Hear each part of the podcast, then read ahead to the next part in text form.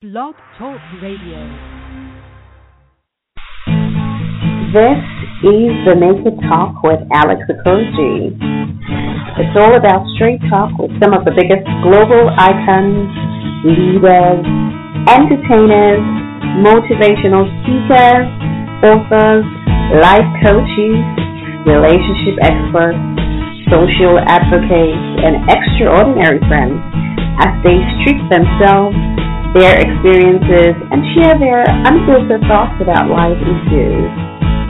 I believe in stripping the lies and empowering the mind through the freedom of expression.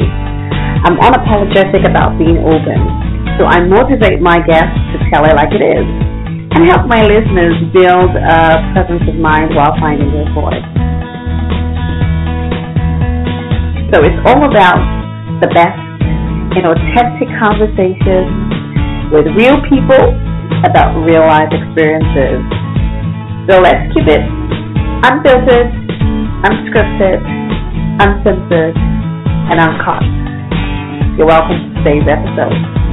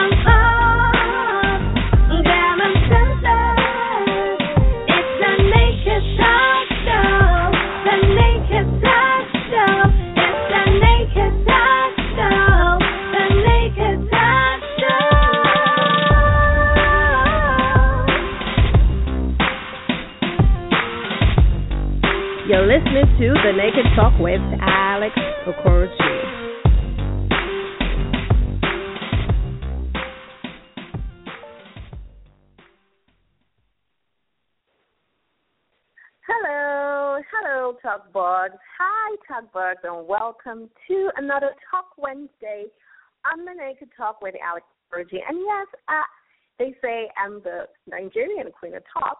You're damn right. Well, guys, it's nice to be back here again. And yes, this is our second show for 2016. And I'm very excited to be here. And yes, I'm broadcasting live all the way from Lagos, Nigeria, the heart of Africa. Uh, yeah, last week on uh, the Naked Talk. It was a Friday radio special, and we had such two amazing guests on this show. Yes, we had the delectable Stella Damasus, and of course her partner, filmmaker Daniel Ademinokan. And you know, both of them were here. We talked about uh, a woman with vision for a man with dreams, and it was such an engaging conversation. So many things happened in the show. We had so much great fun, and you know, just talking about their very. Uh, yes, they're very, you know, they're, they're very, uh, uh, what's it called? You know, their romance because you know it was all over the internet that people were talking about their relationship, some people were speaking against it, and fans, a lot of people had things to say. But it was nice to have both of them together here, you know, live on the show, and just, you know, sharing their relationship goals and, you know, how they found themselves and fell in love. And that was just such a great conversation. So if you missed that, don't forget you can still catch any episodes you missed. Come back here to the archive, uh, um, to the radio channel and listen to the archived show or you can find us on any of our syndicated radio networks. Yes, we're syndicating on Stitcher, iTunes, and TuneIn Radio. And if you miss any episode, you can always listen back.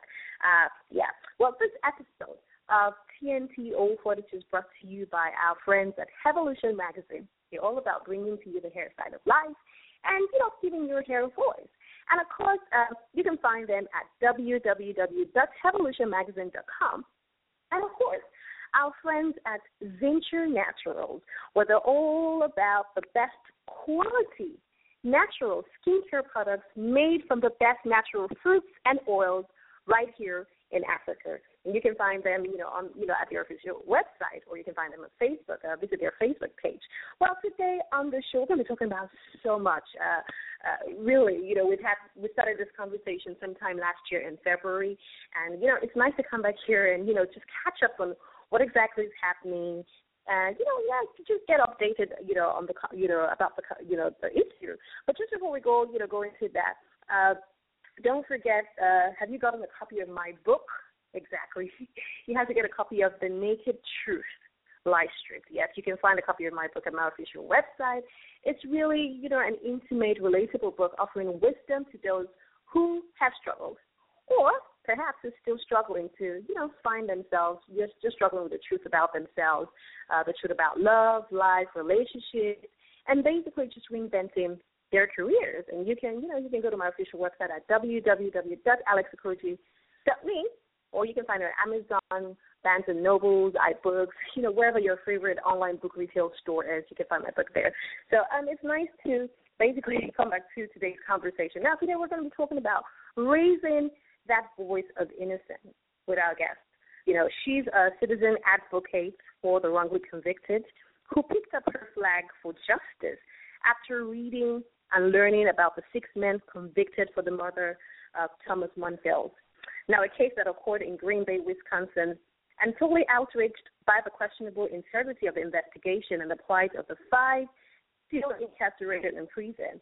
Um, it's nice to bring back Yes, and she's back because the entire world is listening to her right now. She's back on the show. Joan Trepidation. I like to call her Joan Trepidation because, you know, that's a what everyone else calls it. But Joan is back on the show, and today we're having a roundtable conversation with, uh, you know, a number of uh, important people as well. Um, and uh, yeah, I'm very excited to have here. We also have um, our guest. So let me let me just get on to Joan first. Hi, Joan. Joan, are you here? Hello, Alex. Yes, I am here. Thank you for inviting me back, and congratulations on a successful first year. Thank you so much, Joan. Um, thank you, and, and, you know we're very excited to have you back here on the show. Um, I also know that we have Nina Bingham. We have an American author uh, and life coach, Nina Bingham. She's here as well. Hi, Nina. Hi, Alex. Hi. Hi, everybody. it's, it's nice to have you back here. You're kind of like a part of the house now, like you're like a, you know, a friend of the house. Like it's almost like I get to see you almost every two, three, four. That's a joke actually, but it's nice to have you back on the show. Thank you for coming. Thank you. I'm part of the crew now. You there? no, but you know it's nice. You know, when you have people who always have, you know, you always have a very, you have a. uh you have a perspective. You have a very good perspective on a lot of issues. So it's always nice to have people like that come back on the show and just kind of lend their voices to topical issues. So I think you know we're very excited to have you here. And of course we have you know we have another Joan in the house. We have Joan Van Houten who's here. Uh, when we talk about the voice of innocence, of course we're going to be talking to all of you. But it's nice to have you back here, Joan. Hey, Joan. Thank you. It's great to be back. the last the last time you were here, it was a, a pretty emotional. It was pretty emotional. Uh, uh, you know, period. It was really an emotional show, actually. And we'll probably get into that conversation at some point. But you know, it's nice to have you here. I think we have someone else here as well. Um, you know, again, guys, wherever you're listening from around the world, you can join this conversation. The number to call is two one five three eight three three seven six six. Uh, if you're calling from outside the U.S., make sure to add plus one 215-383-3766, and we're talking about wrongful conviction. Uh, this is a roundtable conversation. And uh, make sure to use your hand raising effect. Press 1 so that I know that you want to call in, that you want to talk. I mean, if you don't press 1, then I think you're just listening. So if you press 1, then we know that you're, you know, definitely going to be part of this conversation. Um, so, uh, Joan. Hi, Joan. Hi. Joan I, I have to I have to remember to say your last name because I realized there were two. exactly. You can say Joan um, T for me, I guess. Okay, so I'm going to do this. I'm probably going to say Joan T and Joan Z. Will that work? All right. All right. Works for me. okay. Okay. So um, the last time you were you were here, the first time you were here, you were here uh, in February last year, in 2015, yes. and we had we had that show um, about um, we talked about the voice, you know, you, the voice for the hopeless, and, and you. We have, we have that show. Um, Hello. About. Um, I'm here. About the voice. Okay, there's there's somebody else. Okay, I have to put him on mute. I think Max is Max is around. Uh, Max, if you're listening, you you you don't need to listen. Somebody else, you know, somebody else is here. I think Max is here, but we'll get to him. Um, but you were here in um, February, and we talked about a voice for the hopeless. And you did, you know, share your story as to how you started with your advocacy, right, for um, those who are wrongly convicted. And you shared your story with us. Now, for the sake of those, you know, who are listening, who are probably tuning in for the first time, who probably missed that show, or who, for some reason, haven't come in contact with your work, um, could you, like, you know, take us back a little bit to what exactly, um, you know, give us maybe like a little brief synopsis of the Monfils case and, you know, how you got involved? I will. So in 1992, um, paper mill worker Tom Monfils made a 911 call to the police to report a theft by a coworker, Keith Kutska. That coworker found out okay. and went to the police station to obtain a copy of the cassette tape of the 911 call, and they gave it to okay. him. He confronted oh. Monfils at work with the tape a week later and then Monfils went oh. missing after being confronted and was found the following day at the bottom of a paper pulp vat with a rope and weight tied around his neck. Um, so wow. afterwards, a two and a half year investigation. Um, after, after this investigation, six men, including Kutska, were given life sentences for murdering Tom Monfils. Um, the the investigation was, uh, or the um, event was labeled as a union conspiracy, which each, with each man covering up for the other in a scheme to hide this murder. Okay, so in 2001, um, so they were they were convicted. In 2001, um, one of the men, Michael Piaskowski, was released. He was one of the six by order of a federal judge due to lack of ed- evidence against him. So then in nine in 2009, a book called The Monfils Conspiracy by John Gay and Dennis Gullikson was published about this case. The book questioned the police theory of the conspiracy, and it was a document of the aspects of the case, and it pointed to the innocence of all of the men. So Piaskowski was the insider who informed the authors of what really happened that day. Because he was there, he saw it all, and said that the evidence used against all of these men during the trial was false. And it was wow. an effort to cover up the mistake of releasing the tape of the phone call. Okay, so in 2009, right after the book was published, I was given a copy by one of the authors, John Gay. Um, so I read it and I was moved enough to want to get involved. And I had no idea where to start. I didn't have a legal background or anything. So what I did is I offered to sell copies of the book here in Minneapolis in an effort to create awareness. And a year into selling books, I sold one to John Johnson, um, who is a retired crime scene investigator. And he wanted to get involved. So he helped me find an attorney to reopen the case.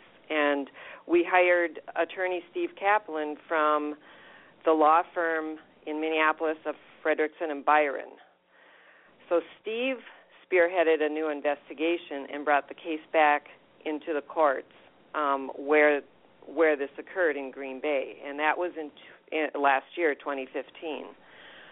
Um, so this case was finding new breath after many years of failed attempts to free these men through appeals, and it was nothing short of a miracle. So, um, Alex, on your show last February, we concluded with the hope for an evidentiary hearing to request a new trial for the lead suspect, Keith Kutska. Okay, I don't know if you remember that. Um, yes, Johnny I do. had I had mentioned that at the end of the show. So yes, um, that that hearing actually took place in July, and it lasted three days, and 14 witnesses testified. Um, and the purpose of the hearing was to provide reasonable doubt that a murder had been committed. And it was to introduce evidence that supports the possibility that Tom Monfils committed suicide. So that was um, really breaking, you know, that was unprecedented for that case because wow. the idea of suicide had never been addressed before. So hmm. where it stands now are is um, we are waiting for a ruling from the original trial judge who oversaw the evidentiary hearing. And I just wanted to cover just for you know to conclude here what actually the the process is in short and what we can expect. So the judge could issue an order that grants Keith's motion to overturn the conviction and grant him a new trial, or he could deny the motion and affirm, affirm the original conviction. Whichever party, wow. whichever party loses, um, can appeal to the Wisconsin Court of Appeals, which is a state's intermediate appellate court comprised of 16 judges from four districts, and that could take 12 to 18 months. And then, whichever party loses that appeal can petition the Wisconsin Supreme Court, which is comprised of seven judges, and it's the state's highest court located in the state's capital, and that could take another month or another year and a half. But um, I'll just say, and then I'll um, I'll let you continue on. Um, the most important mm-hmm. aspect to all this is that the families are hopeful, and the men are are yeah. super energized. They are just you know just thrilled that this is all happening and it's back in the courts and it, I mean it's really a dream come true for them. And no matter the outcome of this hearing, they win because of the support they've received, and they no longer feel alone in their quest for just, justice. And that's, I mean, that's what this is all about. It's about them, and it's about um, showing support and, um, you know, letting them know that they're not alone and that people actually care about this issue. So, um, and I, I'm just thrilled to be a, a part of this whole thing.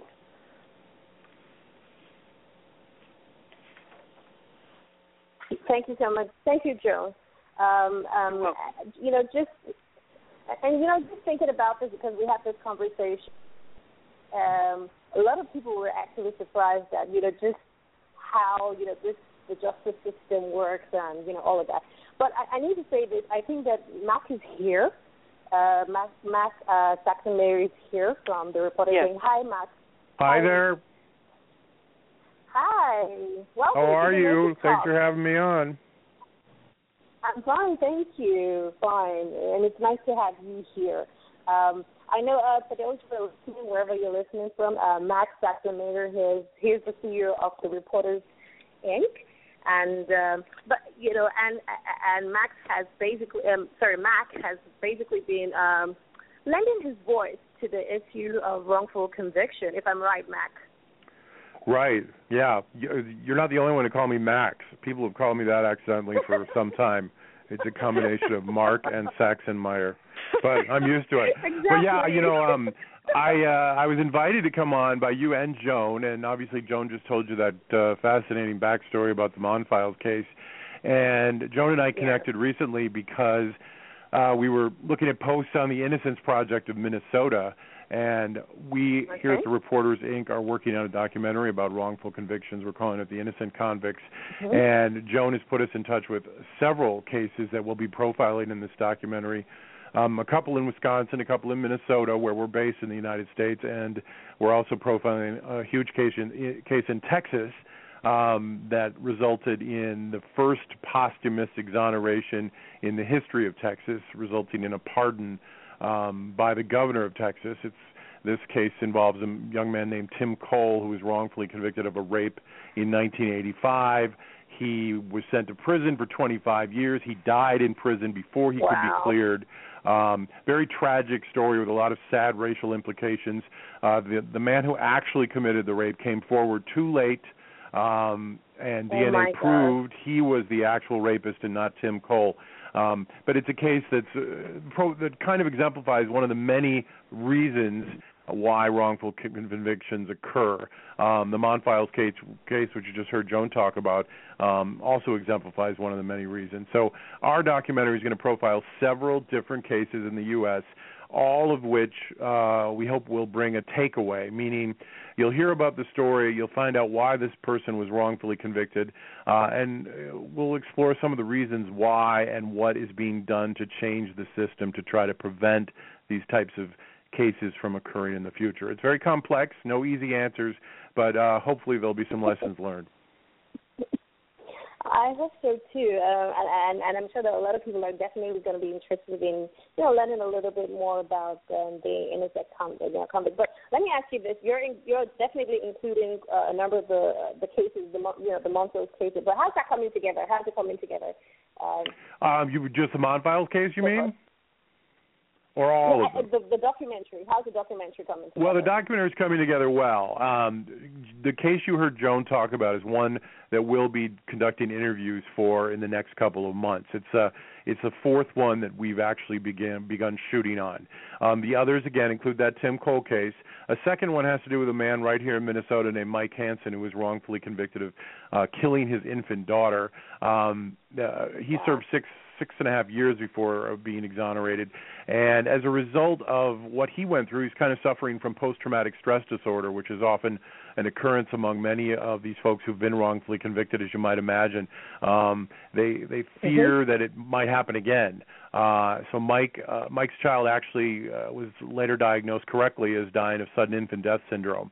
Um, we also are profiling a woman wow. in Wisconsin named Audrey Edmunds um, she was wrongfully convicted of shaken baby syndrome uh, with uh, when she was uh, there was a child in her care. She was like a babysitter, uh, at home care provider.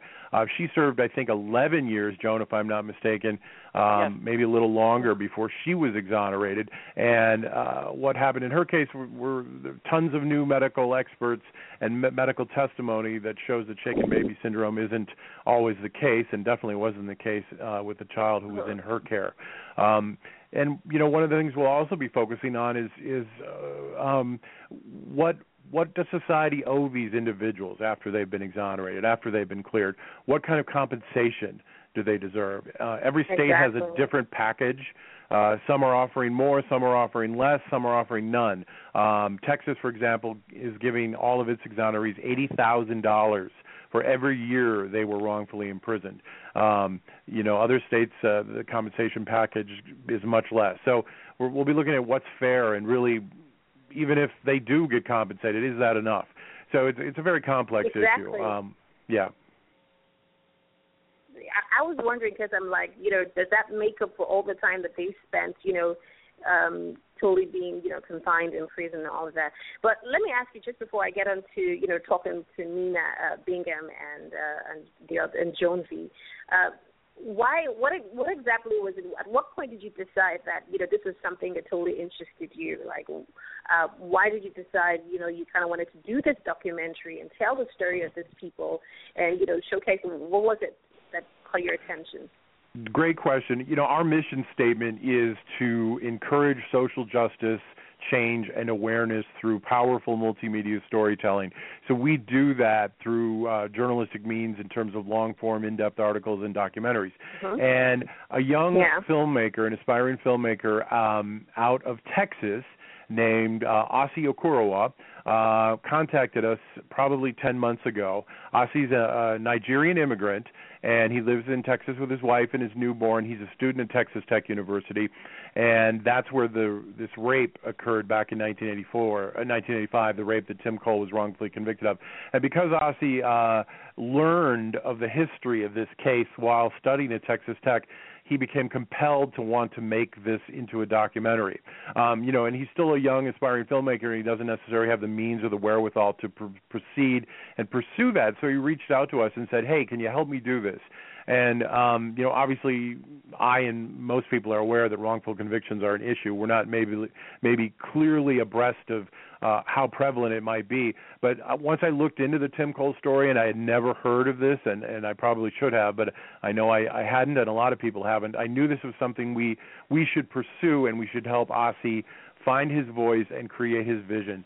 So, you know, we're following his lead, And uh, what we did was we wanted to to uh, expand upon that Tim Cole case and include cases around the nation, so it has an even a wider appeal. And we want to include cases that are uh, are men and women, black and white, Hispanic, Asian, young and old, uh, some facing death penalty cases, um, and then exploring again the different causes of wrongful conviction. So hopefully, when this is complete, you'll have a really good sense of some of the main reasons Yeah. why wrongful convictions occur and how this honestly can happen to anyone. Most people think, "Oh, that's so sad. That is just tragic." But you know, I, that would never happen to me. I don't travel in those circles. I would never find myself in that situation.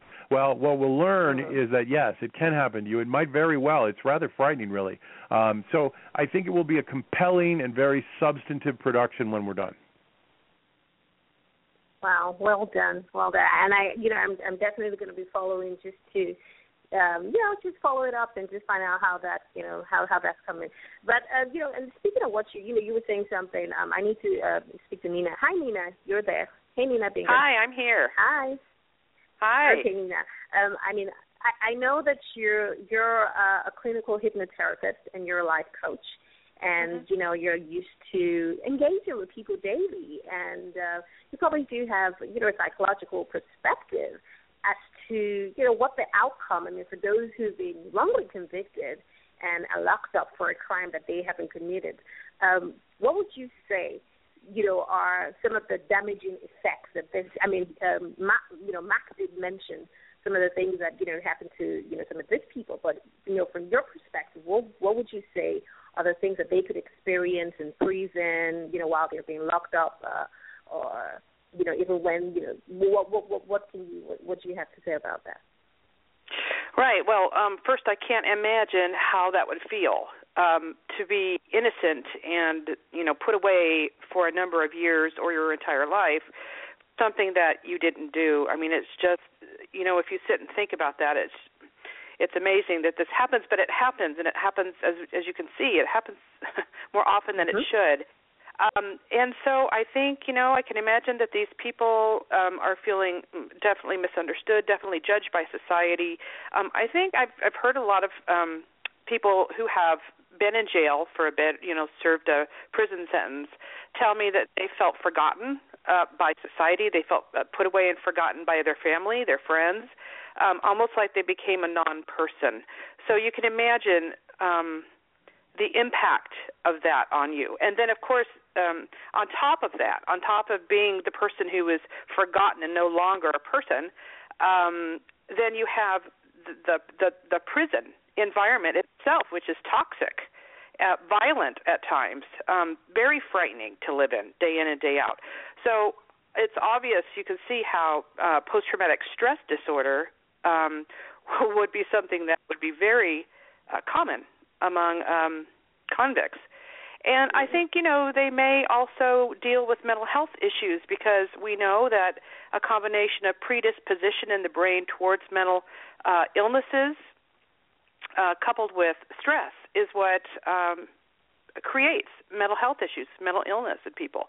So uh, the more stress you put on the brain, um, the greater your chance that you're going to develop depression or you're going to develop um, anxiety or some other mental health issue.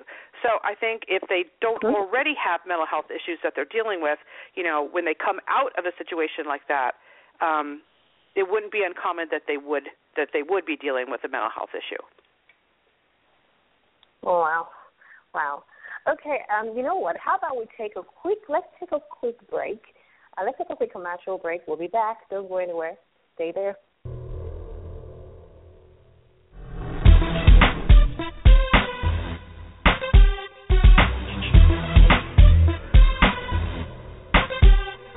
You're listening to the Naked Talk with Alex Okoroji. You're listening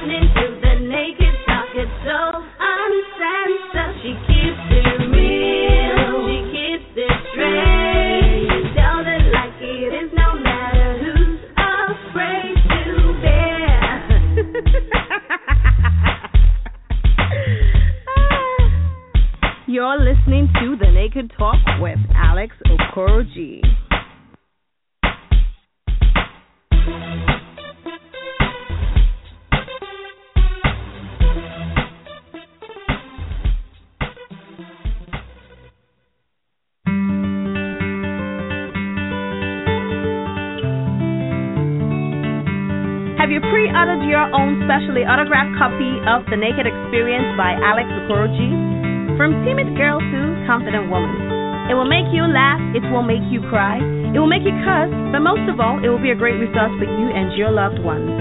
Log on to www.alexokoroji.net to reserve your copy and win two VIP tickets to the book tour and match.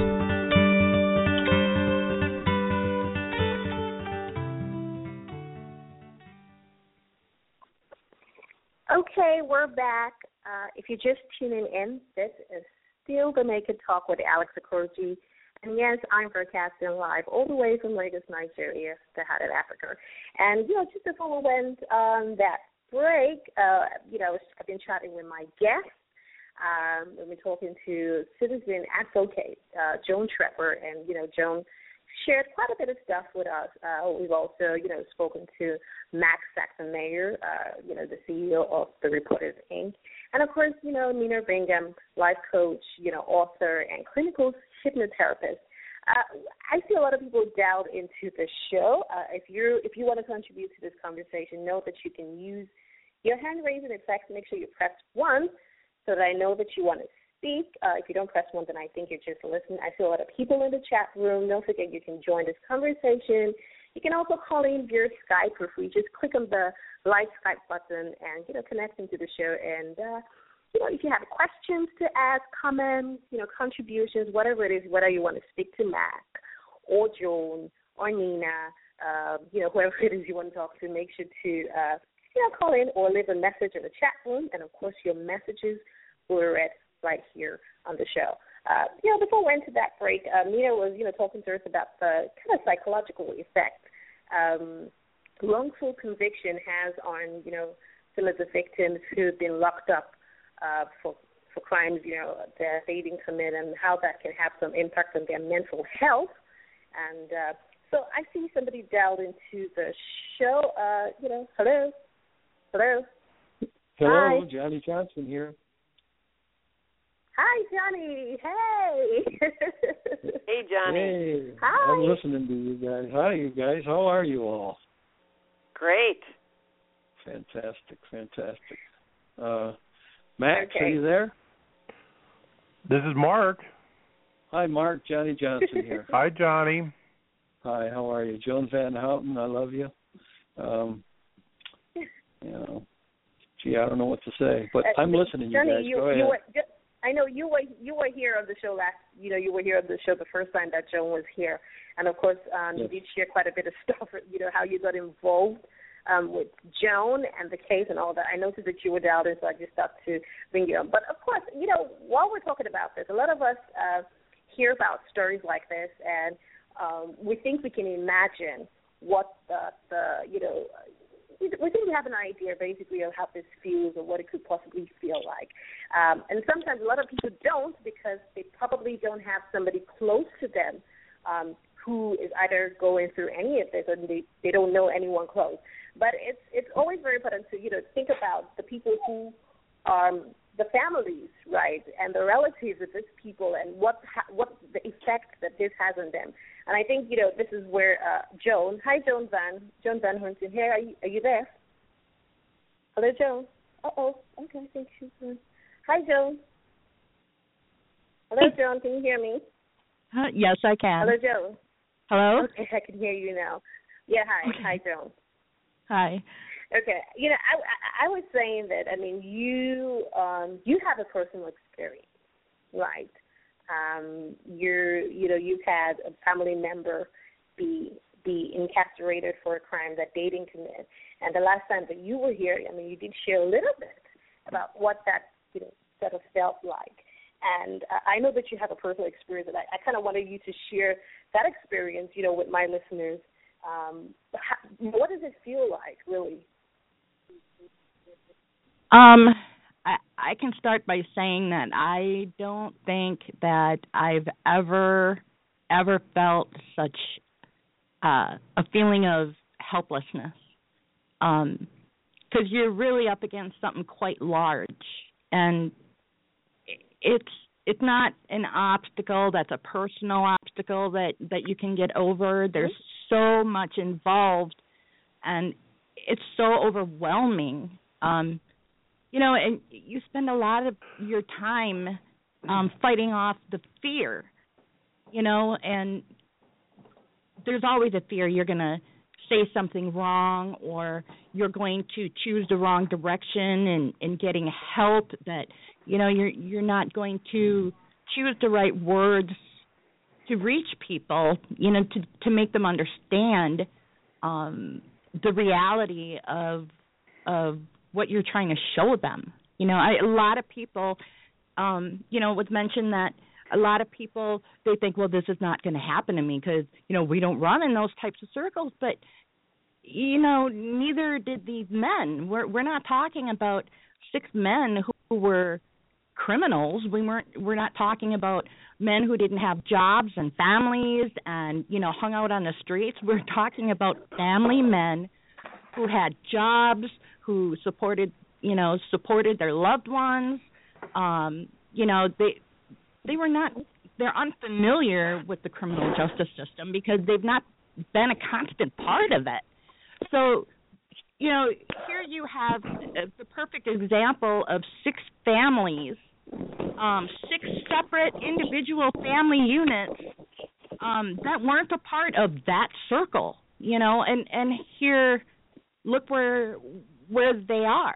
Uh, we were all lost. How to you know how do you pick a good attorney? You know you're not familiar with criminal attorneys defense attorneys. How who do you talk to for help? What can you say to a reporter? What shouldn't you say to a reporter? It's just it, it was an extreme learning experience. It's, it's it's frightening being thrown into something that you are clueless about and then being left there to figure it out um you know, um I can imagine. I honestly can imagine that. Like you said, this could happen to anybody, and this isn't necessarily that. You know, it's not necessarily that because these people are part of a particular circle. So, you know, I, I guess we all should be, you know, engaged in this conversation. Um, I'm Joan. Hi, Joan Treppa. I always yes, have to hi. say these. Hey, Joan. Okay. Yes, hi. I mean, I, I was going to ask you. I was going to ask you. Uh, you know, we're talking about personal experience, um, and you know, Joan. You know, Joan Van Halen, she was trying. She was trying to explain. Uh, you know, how this the family. You know, the families. Uh, you know, the you know the other five um, victims of the Monfils. You know, case. But you have. I mean, you've been having some sort of interaction with them, right? Yes. Yes. You've been writing some of them. You've gone to see some of them. You know, what would you say? You know, how would you say? Uh, you know, how would you say they're faring? And you know, again, dealing with their families from the outside. Um, can you tell us a little bit about you know how this is really affecting them? Because I know that this is really emotional for for Joan. I mean, Joan couldn't really, but can you say from the outside how this truly is affecting them? Right. Well, you know, it's it's it's very emotional and there's I you know, I've gotten letters from the men in prison and they feel comfortable enough to share their their deep feelings and you know there's there's feelings of anger there's there's feelings of um just disbelief in the system. They they're they're lost and um they they ha- they share all of these things but as this as we've gone through this process of um getting back into the courts they're now filled with gratitude extremely um huge gratitude that people strangers i mean i didn't know any of them. I didn't know joan van houten. I didn't know any of the families. Um they're just grateful that now all these people who are are actually strangers are supporting them and they're fighting for them. And this case is back in the news it's in the courts it's you know it's a miracle. And so they feel so hopeful and so grateful that this is happening. And now they they you know they can laugh again they can you know feel lighthearted again um, things that they couldn't feel before because of being l- left out and forgotten, basically. So I've seen a transformation of them. I've seen a transformation of the families because I know all the families very well through my six year journey. And there's so much hope. And people just, these people are just um, feeling so good about this. And even at wow. this point, no matter the outcome, like I said, they mm-hmm. now know that they're not fighting this fight alone and that means well, the world to them. I'd like to I'd like to add to that too, and let Joan V here talking, mm-hmm. but um, the the one the flotation device here is hope, and when when you feel like you finally have a voice, like you know somebody's lending their voice to you because you haven't had one, that's it Uh. lifts you up and it it keeps you going and it makes the next day worth saying you know hello to and it gives you something to look ahead to that you know you're not a ghost on this planet which you know really i can i even as a family member i can only imagine mm-hmm. how how these men feel you know i mean they're they're there they exist they go through their daily routine, very structured. Um, but in in life itself, and in they were they've become a ghost. Nobody hears them. You know, no, nobody acknowledges that they're still alive and they're innocent and they they need this light to shine on them so so people can see what what they're going through and what they're struggling through. And people like Joan Treppa, uh, Johnny Johnson, and and the work that Mark is doing, um, they are our our flotation device. They're they're what keeps us above water. Yeah. Wow. Wow. I'm speechless. Uh, Thank you. Thank you, Joan. Mark. Yes. Mark, I was going to ask you this. You know, just while while Joan was talking, okay, both Jones. Uh, I was thinking, you know, what what what is it that the media could do? I mean, what could the media possibly do to kind of, you know, um, kind of bend the light on this issue? Because I I don't think that a lot of people are conscious or aware of the fact that there's so many people who paying for crimes that they commit. I just think people just assume that you know, when the cop, you know, trials you and then you put you when they find you guilty, then you're actually guilty. So what can the media do? I mean, for someone like you in the media, what what can you do? What can other people in the media do to sort of? Uh, well, I mean, uh, one of the reasons I created the Reporters Inc. was to do these kinds of stories because I don't believe many in the mainstream media are doing them. You know, the the media landscape has changed in recent years, so there isn't a lot of in-depth reporting uh, like this. Uh, there still is some, mm-hmm. but there isn't as much, primarily because there isn't as much money anymore in the media. It's a fragmented media universe we live in. So many people get their mm-hmm. news in different fashions. Uh, whereas you know, 15, 20 years ago, it was primarily broadcast in print, and now most people get it through mm-hmm. uh, through the internet, somehow through social media, yeah. or uh, secondhand mm-hmm. through a tweet, or they find mm-hmm. out, uh, you know, uh, a portion of it, uh, given you know the the way the, the the news is presented these days. So you know there is a lot of things in the media about wrongful convictions, but I don't think many people have the time or the money to spend exposing and um, letting people know why they occur, and that and that's that's the key. Uh, right now, you know, the, all the talk here in the United States uh, is about this Netflix series making a murderer, and it's right. a very in-depth, uh, multi-part documentary uh, focusing on one particular case in Wisconsin, and uh, it's presented in a in a very theatrical, dramatic way, um, which is captivating people's attention, and uh, it's getting people talking about wrongful convictions uh, because if if the way this is presented is true, it looks as if there was quite a bit of law enforcement and prosecutorial misconduct. So you know th- those are those are two of the reasons why wrongful convictions occur. There are a ton of others. There are uh, witness misidentification problems. There are issues with the way lineups are presented to victims. There's perjured testimony. Uh, you know, there there are several main reasons why these types of things occur: faulty medical testimony um, and, and evidence. Um, so, you know, those are things we'll be exploring with our documentary, and and hopefully getting the kind of attention to this issue that that needs to come out. But you know, it takes a lot of time. This these are complicated issues. This this is why these these um, appeals and the Innocence Project's attempts to to exonerate folks takes years. It takes time and money, and it's it's an exhaustive process. Uh, so you know it isn't easy, and and a lot of mainstream media uh, they don't have time to spend on this. They just simply don't.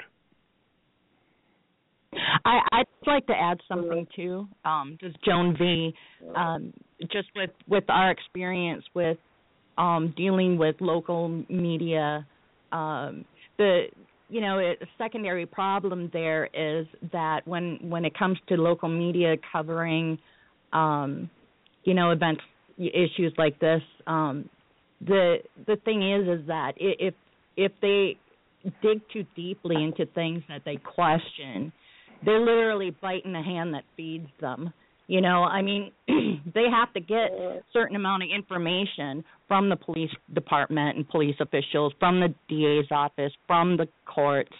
Um, they have to be able to interview these people and, and get statements. And, you know, honestly, um, they run into a brick wall if, you know, they're kind of singled out as bucking the system. You know, it uh-huh. it cuts out it, and and this information is their lifeline that's how they make a living so you know you can only imagine the kind of um the kind of you know mind battle that goes on for local reporters trying to cover something that even if they have some serious um doubt and and or questions that they can only push it so far um before they're singled out and and nobody will talk to them, you know, it, uh, on the state side anymore.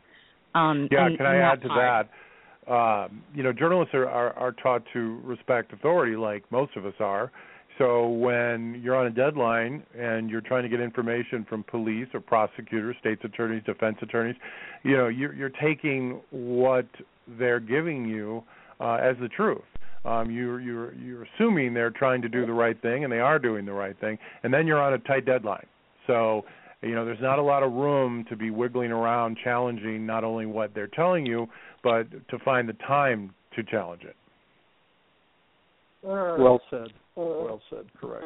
I agree with that another aspect too is is not so much the media but um you know especially in a smaller town judges don't like to overrule other judges' um, cases. They don't like to step on each other's toes, which is something that I've uh, learned through this process. Yeah, there there are so many layers that you just don't know uh, un, until unfortunately you find your family swept up in it. There's just layer after layer after layer of things that you are completely unprepared for. Yep. Correct. Okay, Joan, um, Joan, Joan Holt, Joan Holt. Uh, let me let me ask you. I mean, the last time you were on the show, we were talking about you know just um, the public, you know, community reaction. You know, how people reacted to family members of uh, you know convicted, you know, citizens or convicted people. Uh, do you feel like has that changed in any way? I mean, the last time you were here, you did say how people would look at you or you know look at the family members. Um, do you feel like it's changed a bit, or it's still the same? Are people still very judgmental? Um, um, I, you know, I I have to say that um, face to face, even those that are angry with you and frustrated with you and want you to just go away um, they mm-hmm. tend to be uh, much more vicious when they're online. Um, but face to face, they really, you know, they they don't have anything to say to you. So I, I, you know, I think our family has been pretty fortunate as far as face to face confrontations. Um, uh, I I work very hard to not respond to you know to their anger in anger because I I, I understand that they fully do not understand um, and their reaction is purely emotional. Um, but you can't address something this big uh, from purely an emotional position. You have to use some logic and some, you know, rational form of thinking. Um, like being angry with us because the the first victim's family is hurting and they've suffered a tremendous loss um, and wanting us to go Uh-huh. away, um, it, it's just Uh-huh. not going to happen because, you know, our men are victims too. My my stepdad, he's a victim of a system that failed him, and you Uh-huh. can't expect me to sacrifice him because you're mad at me. It's just not going to happen. Um, and it's it's unfair because he may not have been the primary victim, the first victim, but he is in the list of victims here. And to abandon him because someone's uncomfortable with something that I'm saying or with the work that's being done, um, it's just it's not even the realm of possibility that that's going to happen. I, I just and and we all feel deeply, very deeply for the loss um, that Tom Monfils' family endured.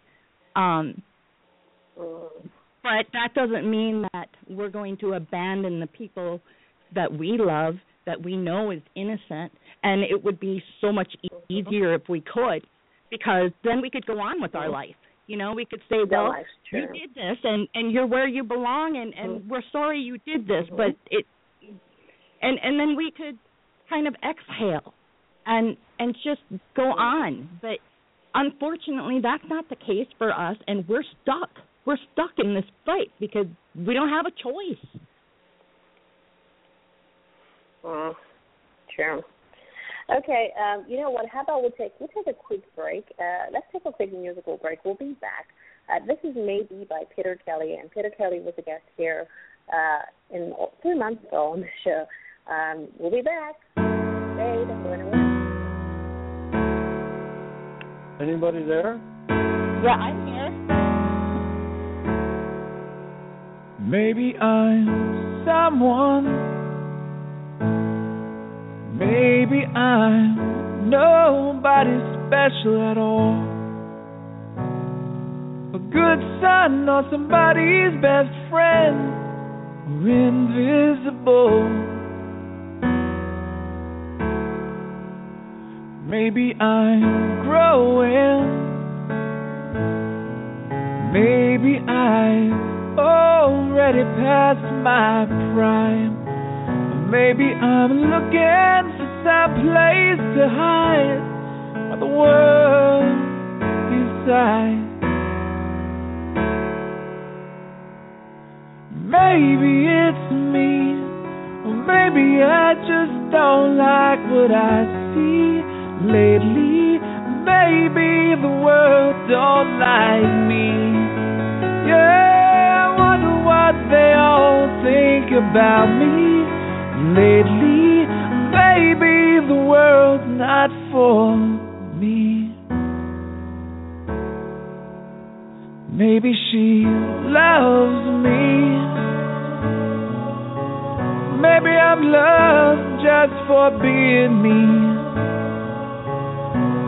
But if not for the man that I am, then for who I try to be. Maybe they're with me, yeah. Maybe they're all gonna prove me wrong. Maybe I'm scared I've been right all along, and I'm all alone.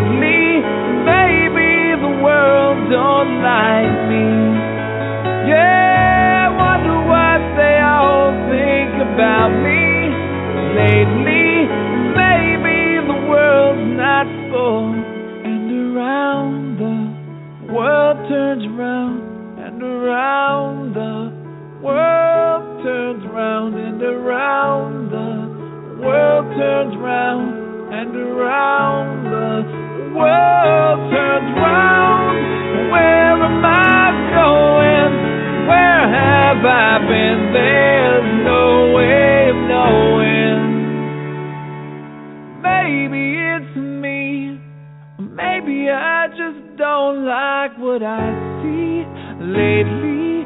Maybe the world don't like me. Yeah, I wonder what they all think about me lately.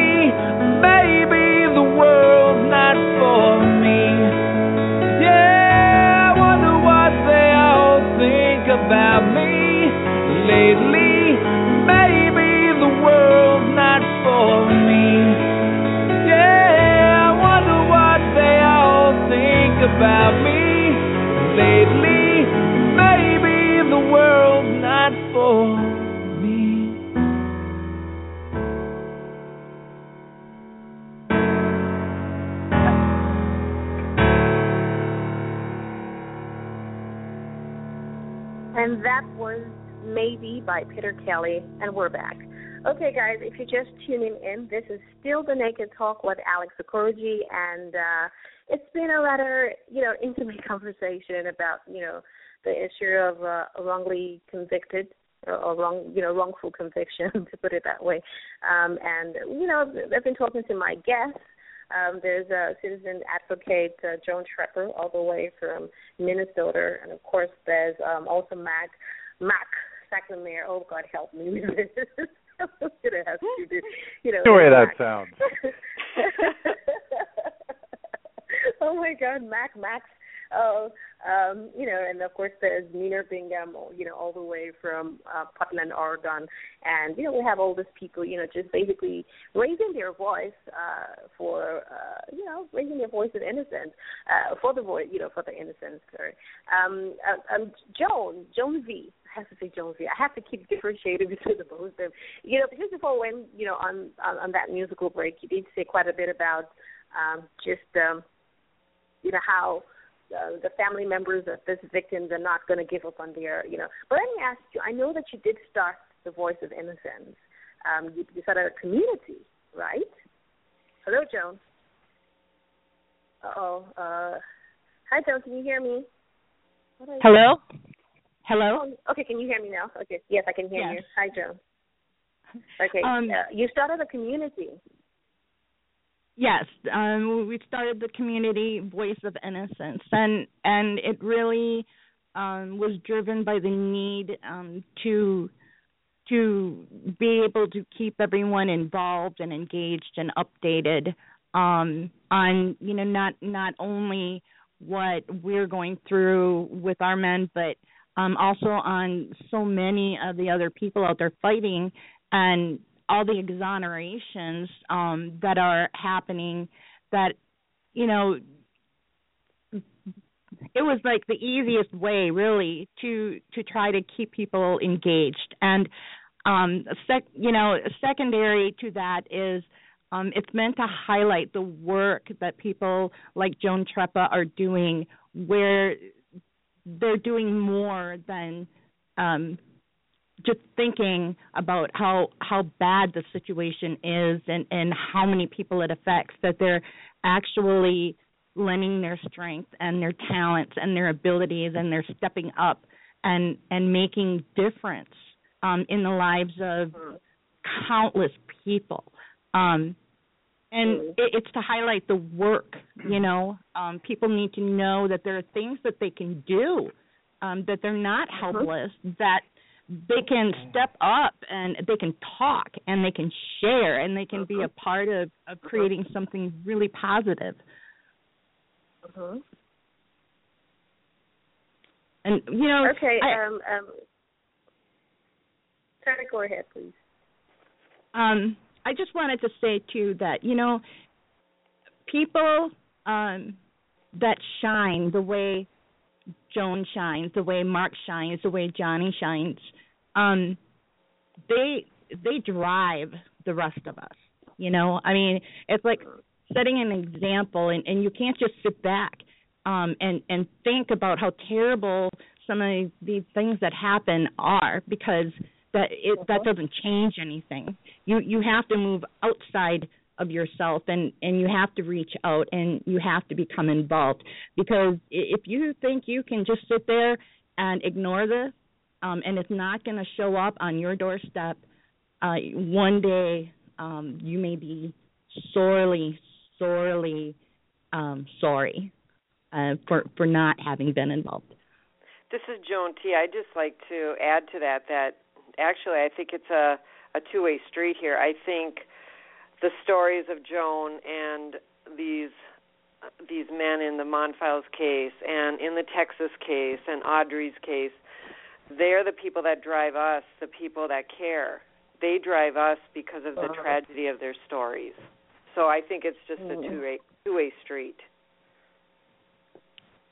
Um, okay, you, you, you know, I'm going to say something. You know, thinking about this, I mean, um, I was thinking, you know, while um, Nina had spoken earlier, um, that you know, in terms of the consequences or the outcome of some of, you know, the, the, the, Nina, are you there? Yes, Hey, I'm Nina. here. I'm here. Okay. I, I, okay, I, I was going to ask you this. Do you feel like, um, you know, that some of this, uh, you know, that they might be tempted to commit suicide? You know, we're talking about mental, you know, health situations and, you know, and and the fallout is being confined for something that you didn't do. Do you feel like some people might actually um, consider committing suicide? I mean, you would know a little bit about that, and you you've had. Uh, you'll, you'll understand the pressure that comes from you know uh, mental you know um, health issues. So do, do you what are your what's your what's your take on that? Do you feel like uh, there could be a situation where some of these people are feeling like you know I'm tired of this, I'm paying for something, I might as well just take my own life. What do you think? Yeah, well, we know it happens. You know, we hear that it happens. Um, and uh, you know, in addition to to um, convicts having uh, PTSD, or I should say, people who are incarcerated having PTSD or other mental health um, illnesses develop while they're incarcerated. Um, you know, uh, because they've lost their voice, um, they're losing, they're stripped of all their rights. Um, they're becoming um, virtually a non-person, as has been mentioned here, uh, losing support of family and friends, and uh, you know, looked at, I think, as not trustworthy as as offenders. And so the impact and reality of that is certainly loss of hope for I think many um, people who are incarcerated. And so stat wise, it's interesting to look at who commits suicide. You know, um, we think that only people with mental illnesses like depression are suicidal, but uh, what research shows us is that actually 10% of people who take their own lives do it um, because they're having uh, chronic pain or illness or other problems that are severe and inescapable. So, you know, like financial problems or relationship breakups or certainly incarceration would would be um, a condition in which uh, might propel somebody into hopelessness. So I think you know um, the men that you're speaking of. Um, you know, I'm, I'm sure if you asked them, they would probably say, you know, that was a thought that went through my mind at one point. I mean, because they're they're faced with hopelessness probably on a daily basis, and so they're having to fight that fight. Um, so, what would you say? I mean, if there is anyone, you know, for the sake of those who, you know, might be related to someone who's in that position, who's probably considering that thought, wherever they are in the world. I mean, I know here in Nigeria, there are lots of people. It's it's weird because there's actually lots of people who are in, you know, prison, paying for crimes they do, and not having anybody to speak for them. So, you know, I- I'm always very grateful when I hear, you know, see people who are doing so much to um, highlight um, certain issues that are going on, you know, and tell the truth about these things because there are lots of people. What would you say? Um, what advice would you give? I mean, you being a life coach, what what advice would you give to someone who's probably considering that thought or feeling like there's no hope? Maybe because there isn't any, they don't have a Joan Treppa in their life presently, right? Yes. You know, um, but, but but what would you say in terms of you know, just to give them hope? Yeah, well, I think um, I would say to the listeners struggling with mental health challenges of anxiety or depression or something else, to not uh, let it define you. To not let it define you. Mental health issues are medical issues. just like any other chronic medical problem. Just um, there's a problem with the brain. It doesn't mean that you're weak. Um, it doesn't mean um, anything about you. Um, what it means is you might need to consult with um, a medical professional because it's a it's a it's a medical problem just like any other medical problem. So you know you want to get treatment for that. Um, to deny that you're having these problems, um, oftentimes once they've set in, they they don't go away. Um, and I think that's what's so sad about our our prison system. I almost I almost don't want to call it a justice system, uh, but our prison system, because you know there's so many um, people going into our, our prison system and and they're not treated for mental health issues and they're suffering. So um, as as a mental health care provider, I'm I'm very concerned about that issue. Yeah. Okay. And and what about the families? You know, the fam the families of these people. Do you mean the the uh, suicide survivors, Alex? Yeah, yeah, you know, and the families of you know the mem- you know the families of that are left behind, you know, the families of these victims of wrongful conviction. Um, they also some of them, you know, have lose their breadwinners. Some of them lose the head of their family. They're left alone. They might also consider the thought, you know, you know, what would what would you? I mean, just the thought of having lost someone, even those who've lost a victim. Um, what would you say? I mean, you're you're a survivor. You've lost someone in your life. You know what it is to reclaim your life. What advice would you have for them? Right. Um, hmm, good question. Um, I think that the subject we're discussing today has been taboo um, in our cultures and in many cultures, many societies, to openly discussing the fact that our justice, criminal justice system, is broken, and that it it doesn't. It's not foolproof. Um, I, I think is is not something that that a lot of people feel comfortable discussing, and that, that's why this show is so important. So there's a stigma that goes with being a spouse or a family member or a friend of someone who's incarcerated. Um, and so I think you know um, it's easy to get hopeless. Again, that word um, when you're on the other side uh, of some situation like this.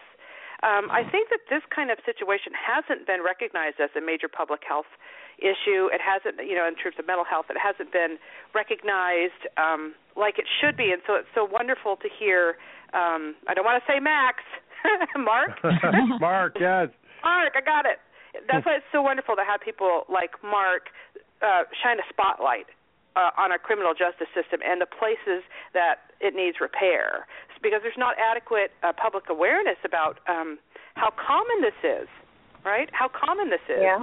So raising community awareness and breaking down the taboo of talking about our broken criminal justice system is important to make progress in preventing um, these things from happening in the future. Yeah, One- it's totally one- important. But I mean, you know, again, I go back to uh, so many of us have grown up um, with this idea that the criminal justice system is looking out for us. Now, again, that might be many of us who have grown up with privilege. Um, you know, and and I am a white man who's grown up in the United States, always believing that the criminal justice system was on my side. My stepfather was a Uh-huh. police officer for his entire career. Um, I, I Uh-huh. grew up respecting the police, and that's my life experience. And then I was a reporter for many, many years, and counting on Mm-hmm. the word of the police, the word of the prosecutors, uh, to craft my stories. Um, and yes, there are times when you challenge what they're saying. You find the other side. Uh, you you investigate further and make sure that that what you're being told is the truth, and that's the the role of a, of a of a reporter. But you know what we're seeing now with all these Black Lives Matter movements in the United States is um, we're hearing voices of folks who have the exact opposite experience that I had. That they've grown up not respecting the police because they didn't feel the police respected them. So you've got a complete Sure. dysfunction in society in many neighborhoods and communities um, across the United States and, and in parts of the world as well, obviously. But in the U.S., it's it's becoming more and more apparent that um, the foundation of respect mutual respect and trust is not there. So, as a result of that, um, when we talk about wrongful convictions, we see far more clearly how these occur. Um, I've said this before. In many of the cases uh, of wrongful convictions that I have looked into, you find that a person who's been arrested and charged and convicted may very well not have done that crime, but they ran in a circle uh, that police uh, might have thought, hey, you know, if they didn't do this one, they probably did a different one, or they're going to do a different one in a week or two weeks. So there's this sense of of a whole community is is bad and a whole community is at risk and potentially could commit one of these crimes. Um, and you know, for those of us again like me who grew up on the other end of the spectrum, uh, we we never would have thought that this was happening to this extent because it wasn't talked about and it wasn't exposed. But you know, the more I, as a reporter and just as a as a person in the United States, a, a citizen of, of, of the global community, if you will, which sounds cliche, but it's true, looks looks into this kind of thing, you realize, wait a minute, wait a minute, this this does happen. All the, there isn't as much good in the world as I thought. There is a definite element out there that you know doesn't care and is willing to perhaps arrest the wrong person, uh, charge the wrong person, convict the wrong person, just to to get um, you know a check mark uh, next to that crime in the solved category. And I never would have thought, you know, 10 years ago even, that that was happening as uh, or was as prevalent as I think it is. Um, you know, you talk to people who are involved in this issue around the country. In Texas, the Innocence Project there estimates that as many as 10, as much as 10 percent of all people currently behind bars in Texas uh, is wrongfully convicted. Wow. That's a huge percentage. Um, the folks here in Minnesota, the Innocence Project, say they estimate it's more like three percent. So, you know, again, it, it depends on your take. It depends on your point of view. Justice Anton Scalia a few years ago, in a ruling, estimated that it was less than one percent, um, far far less than one percent. So, you know, there is no way to exactly determine how many people are wrongfully convicted and going through this, um, because the vast majority of them will will will never have their cases investigated. There isn't enough money, there aren't enough people, there isn't enough time to investigate all all claims of of wrongful convictions. And and a lot of these wrongful convictions are for things that um you know, they're not murder. They might be on a far less uh far far smaller scale, but again, you're talking about people in a community who don't have a voice, who don't have money, who don't have uh who have who have grown up in maybe a cycle of poverty, despair and crime all around them. Um and so they're kind of roped into this um even though they may very well not be at fault. So, you know, there are so many layers of complexities here. And I'm not a psychologist, I'm just trying to uh, uh on our end here at the reporters make sense of it for the layman, you know, make bring it to the bring it to the masses in a populist form so it's it's understandable, digestible, and that again it can it can be used as a springboard, a springboard to get people to act.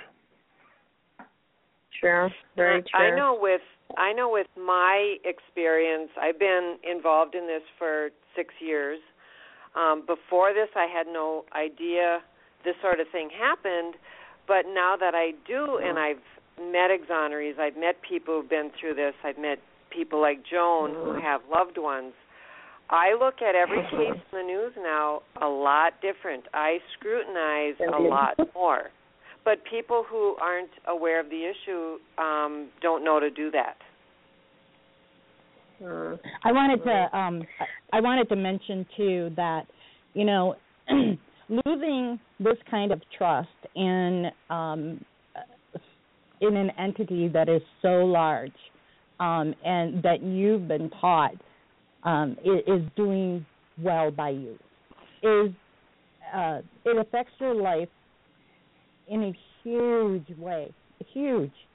Um uh, you know like like joan t said you start questioning what you read in the newspaper of, about a case. You start questioning what you see on tv because you know you've now experienced that it's not always the way it's presented it, it's not it's not always a hundred percent and and um that really shakes the foundation of um how you feel in in your daily life. Like it, it rips away a sense of security that just was always there. You didn't you didn't even really think about it. You just knew it was there. You counted it on it being there, and you went about your business feeling like you have some form of protection. Now, when when you watch your family being attacked by the same entity you felt was protecting you, it is a horrendous shock to your system. You know, I mean, you spend hours and hours and days and days and weeks upon months trying to figure out, you know, what is going on. How how can this be? And and still, you convince yourself, well, you know, uh, uh, I'm innocent, so I don't have anything to worry about because they're going to know.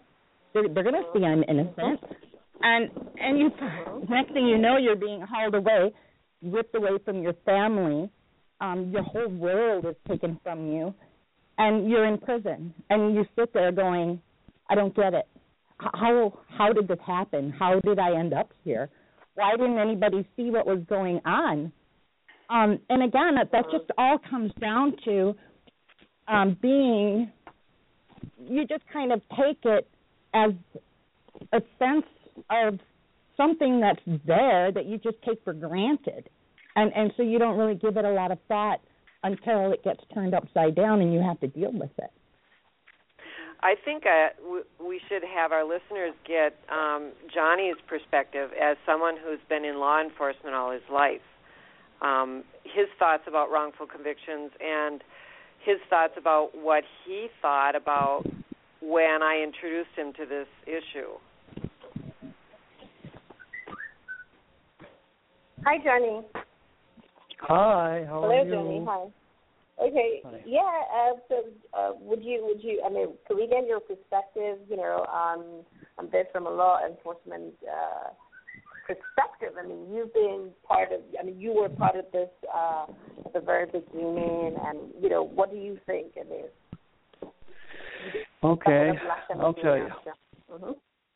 I, I I don't mind uh I don't mind uh, discussing this at all. Um prior to uh prior to Joan involving me in this uh saga, this travesty of injustice, I I uh was a was a detective uh and worked probably 30 some years. And I worked every possible kind of investigation for any kind of crime, from murder to rape to robbery to arson to aggravated assault to oh my goodness, you name it, even suicides.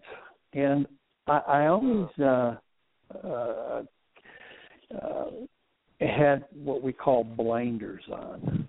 I I learned uh, very young in my career that you know take nothing for granted and uh question everything and uh but keep the blinders on and stay focused and so having testified in thousands of of trials i i i could never never ever lie because of the oath of the office uh that i took was was was most important and tantamount uh, to, to anything and everything to me. Uh, it, your oath of office as a law enforcement person, a professional, an expert, should be and must be, um, and more important than anything. So, having said that, you know, manipulating evidence, uh, uh, intimidating witnesses, uh, uh, cr- creating false testimony, uh, playing games, so to speak, is just something that I never did. I I, I know I know there's people in that profession that do that. I can tell you that. I know that. However, I didn't do it. And most of the professionals, most people in law enforcement don't do that. But there are some. There are there are bad eggs. The problem is the system needs those bad eggs to help assist with wrongful incarcerations, and there lies the problem. So you get a, you you get innocent people wrongfully convicted from a district attorney who wants to be reelected, who needs a paycheck, a law enforcement official who's not an honest person, who's not a professional, who wants a paycheck also, but will manipulate the system uh, to to keep the job. And then everybody around n- never takes action to get rid of these people. So, you know, the, the system, like like Marx was talking earlier about 10% of the people incarcerated and wrongfully, and uh, you know, 10% are wrongfully incarcerated in Texas. That that's probably what what the problem we have in law enforcement is. Who knows what the real percentage is on a national basis of how many cops are bad cops? I mean, you can pass all the tests and all the examinations in the world to get into uh, you know a job where you're an, you're an official, especially a law enforcement official. You can pass all those examinations, but you know one, two, three, four, five years into the job, you you can also be be you know flipped, so to speak, in your mind, where you know everybody's a criminal. Uh, you know it's more important for me to incarcerate all these people or whatever objective you know that they purport to have in their mind to do those kinds of things but i i can tell you from when i hear about them and when i heard about this case from joan and i read the book three times and then i looked into this case myself and saw how much damage how much falsity how much how much fraud had been created by the system, I, I was compelled uh, to, to to come forward and, and assist. Now, having done this, I am now frowned upon. I have lost lots of people in law enforcement, and we're talking FBI agents who don't like me anymore, alcohol, tobacco, firearms professionals, people from Secret Service, I mean, Drug Enforcement Agency. I'm talking about a lot, a lot of guys I've known all my life don't want anything to do with me anymore because I got involved in this case, and I'm and I'm oh. committed to I'm committed to seeing justice done. And in the process, you end up stepping on your brothers and sisters in law enforcement. So if you want to talk Connie. about having, yes, ma'am.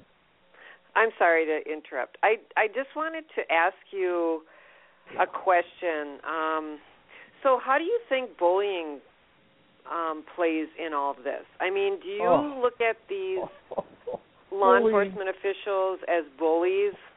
Because I I feel like um, wrongful convictions are based on a big bullying campaign. And you know, Joan, you hit the nail on the head. These are things that in the psychiatric world, when you know an evaluation needs to be done on a person for a specific job, like law enforcement, this is the kind of psychiatric background, so to speak, that needs to be looked into on the person to see what what did they do in grade school? What what kind of person were they in high school? You know i mean this it's really easy to find out if a person is a bully or not. It's not difficult.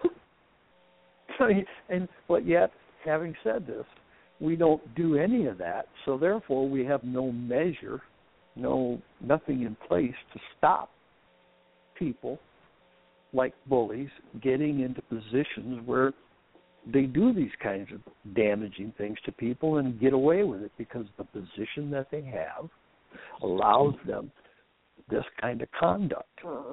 Nobody nobody does anything about it. Does that does that kind of help you a little bit, Joan T? Yeah, it does. It Okay, does. okay. So I I think I agree with you a hundred percent. And, and backing up a little bit, that's why I think uh, you know what Joan has started, uh, and I've been with her on this journey, and I've watched this thing from the outside, even though I've been on the inside. I'm on the outside too, and then this thing is growing, this interest, and then having Mr. Mr. Saxenmeyer and his company involved in wanting to do this documentary is is is all about you know creating this really powerful, effective moral change. And what everything Mark has said, I 100% concur with with him. He knows exactly what he's talking about, and he's right. These communities, I worked in them. I've worked with with African Americans and Asians. I've arrested them. I've released them. I've testified in their behalf. I've testified against them. I've helped incarcerate them, but I didn't do it based on fraudulent circumstances. And I didn't I, use trickery or set is- anybody up. This is Joan B. Um, I, I'd like to interject myself here um, a little bit about um, what I saw happening throughout the investigation and um, our case. And the, the bully factor was absolutely undeniable. When you take an average, everyday person um, just going about their life and you stick them in a room and you yell and you scream and you pound the table and you're in a position of authority that is terrifying for people who are not Yes. accustomed to being treated Yes. that way. Yes, you're right, Joan. You you were correct. And that happened to to dozens and dozens and dozens of people. Um being dragged away from their work line, being dragged out of their home, being you know put in small rooms, and having a, a, a very energized investigator yelling and screaming at them and telling them they're going to lose their job because they're not cooperating. They're going to be Well, taken gonna from their your kids away. families. Yes, we're we're taking your child because you're unfit. You're you're backing these these criminals up. Um, it's terrifying when you're telling a person we're taking everything you love, everything you work for. We're going to take that from you because you're not playing ball. That's it's terrifying. And and this didn't happen for 20 minutes or a half hour.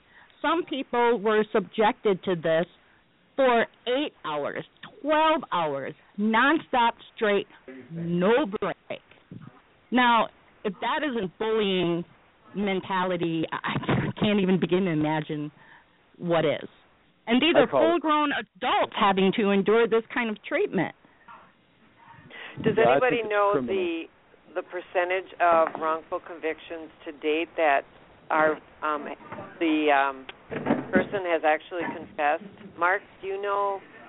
No, are you familiar with what that is? No. The actual confession? No, I don't know if I know that. Okay, I thought I heard a um, maybe 25% of existing wrongful convictions, I, but I don't, I can't confirm that. Well, That well, sounds- let me, let, go ahead, Mark. correct in the vicinity, but I don't know the exact number. Yeah. Uh, let, let, let me add something to that too, Joan, while you're on it. Um, in you know, in the process of an investigation, a professional investigator, you know, we're really we're not allowed to put words in people's mouths that we interview or interrogate. And and and the problem that you have with a with a bully is a bully is going to say to the person that they're interviewing or interrogating, uh, here, sign this statement because I wrote it out for you, and you know I'm trying to help you. So go ahead and sign this statement, and then you'll be out of here.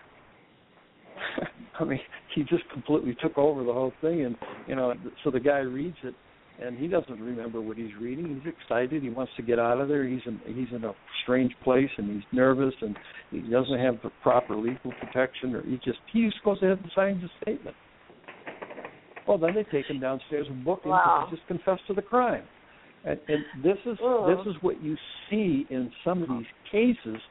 You know, when we talk about uh, false statements and, and setting Yes, a, a person up for conviction, but at the same time, that takes a certain kind of person to employ that, and that would be a bully.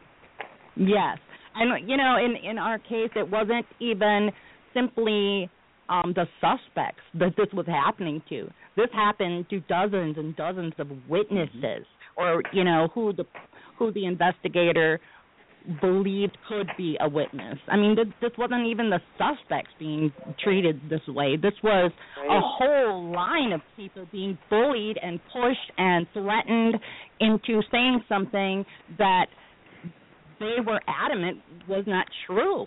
And in, Right. in the end, some of them threw in the towel, said, "Good grief, I want to go home." You know, after eight hours of Oh. constant badgering, who, you know, not a lot of people can withstand that, especially if they're Oh. drugged through it more than once.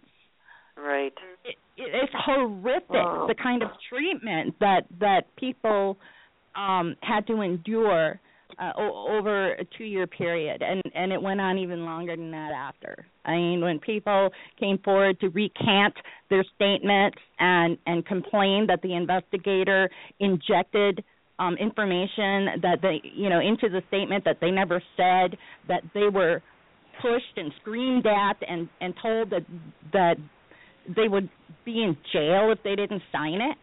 Um, it's ridiculous. It's ridiculous that that kind of, um, you know, quote evidence unquote is even accepted into a courtroom. It it it it, it just sickens me that any prosecutor, any prosecutor with a, an ounce of conscience and decency would accept those kind of statements. And I'd I'd like, like to bring to- in a, a psychological perspective on this bullying, if I can, for a moment. Sure. Uh, this is Nina. Um, it, you know, as I'm listening to Joan's story, as I'm listening to Johnny's story, it's just again, I'm hearing such traumatization, um, not only to the convicted, but also to their friends and family are being traumatized. And I think our criminal system is creating a culture of mistrust and fear um, at time Mhm. among citizens. Uh, you know that it should be protecting. And so, I- I um, yeah, I, this is this is adult bullying. You know, we hear about it in schools, but obviously that's not the only place it happens because there's a power differential because Yes. law enforcement is authority. So I think it's common for the family of the wrongfully convicted to feel powerless and feel frustrated when their loved ones are the target. And so and I think think by about Mhm. I'm sorry. I, I was just going to say, you know, and and think about the career lifespan of this bully in in a position of authority.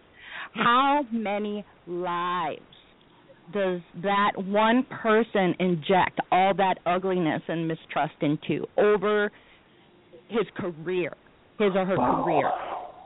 Right. I You mean, know? it's kind of mind-boggling to think, isn't it, Joan? And so I just want to introduce something about how to maybe make a dent in this, how to possibly uh, prevent this happening. Um, I think by teaching people, by teaching average citizens to get involved, to be what I might call an upstander rather than a bystander Mhm. um, to have the average citizen uh, take more of a vital role in supporting the wrongful conviction cause. Um, I, I think that's Bravo. I think that's what we've got to get going here is that kind of grassroots movement, and also media attention is very important.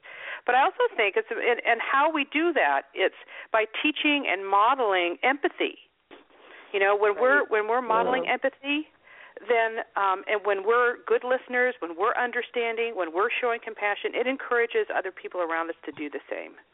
and that's exactly what I do. That's exactly what I do, and I I try to inspire others. I I put out my message on social media. It's not it's not about me. It's not about getting famous or rich Uh-huh. or anything like that. It's about the empathy and about being so angered about what's happening to other people.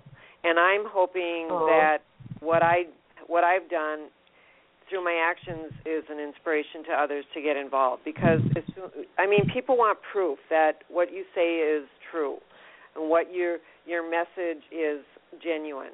And that's I've kind of laid that groundwork in the last 6 years and so I'm hoping that people will see that. Well, boy, she didn't have a legal background. If if she can do what she did, maybe I can do something, you know, on some sort of scale.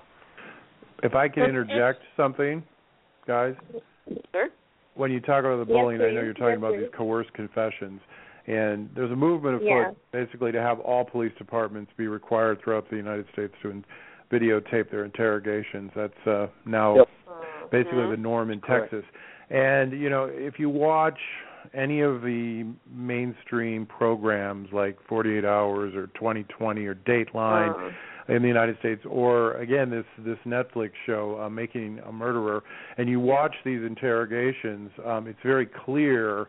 Um, it should be clear to people now how a coerced confession comes about because Yes. you know, Uh. just hearing about it, if you hear somebody confess to a crime, you're like, well, they confessed. Of course they did it. Um, Mhm. when you watch um, the components of these videotaped interviews, uh, you can clearly see how a coerced confession comes, and it, it is, as you, everyone's been saying, this uh, this abuse of power or this um, uh, inequality in power. And you see people who don't know they should have asked for an attorney. They don't know um, how to respond to police officers who they again have been told um, are trustworthy. In the case, uh, if any of you have seen this, and you should, uh, the Netflix Making a Murderer, they've they've shown um, the interrogation of the 16-year-old boy, um, and it's fascinating to see how someone who is clearly learning disabled or, or um, you know not at a level that many of us are struggling with even comprehending what's being said to him. So you know you see a lot of folks who have been i don't want to say railroaded but but they they're just they have no other choice. They end up confessing anything just to get out of that room so th- Yes. that's that's a key component. If if if all police departments are required to videotape interrogations from start to finish, and they're shown to juries, it, it would it would change things dramatically, and hopefully it will in the future. I, you know, I, am, think uh, in this in this era of social media and um, you know all types of media, I think Mark, Uh. what you're doing, making the documentary, you know, because we've seen the uh, how this how, how making a murderer has spearheaded a discussion across the nation. In fact, don't I understand that you were um, called by um, Minneapolis paper Star Tribune to do an interview because of all the all the um, energy that's been generated around that. Yeah, it's huge buzz. Yeah, we did. Yeah. Uh, you know, again, you have you have mainstream media calling us to talk about um what's basically you know it, it's a documentary, but it's also very entertainment esque. It's it's edited and written in a way that's like a whodunit. Um, um, so again, you've got different parts of the culture all responding to one another about this, and you know there are pros and cons to that, but but it, in the end, it goes back to that uh, no publicity is bad publicity. If people are, are talking and thinking, then um, you know that will create change. Right. Exactly. I agree. I agree. I agree a hundred percent. Very I- if- true. Very true. If I could add something too, um, that Nina, what something Nina had said, um, kind of triggered for me, in, and I'm hoping that it'll, you know, for for all the other people out there fighting the, same fight that our families are fighting, um, you know, that that it'll give them some sense of uh, understanding that there's purpose in in their fight, and you know, Nina had said how, you know, we need to create this awareness among people and get them to step up and, and get involved when they see something like this happening and they see people who are who are struggling and and and trying to fight their way out of such a dark dark um place um you know to become involved. And and that in itself is is a bigger picture. And and so you know like everything happens for a reason. And when something happens it's because something happened before it.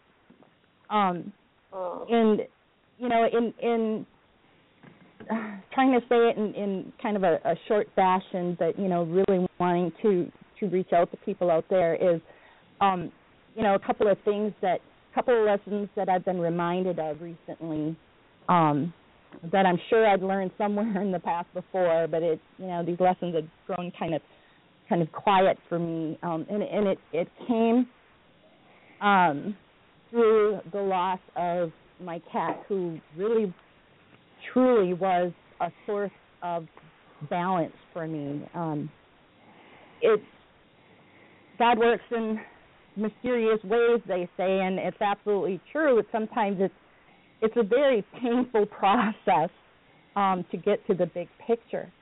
Um, you know, you, you fight grief and you fight anger, and you know, I was asking him why he would have to take my cat. You know, I mean, my best friend. Why, when I've been working so hard and um, to grow myself and to be a better person and and to give more of myself why then would you take something so important from me, you know, in my life? And I was angry and in such grief. And when you're in that when you're in that moment, it's hard to see past that. You know, it, it's it's hard to let go of that and and really look at the big picture. And what it came down to is this: that my cat Tom, he served a purpose he had a purpose to be with me, even though I had to let him go.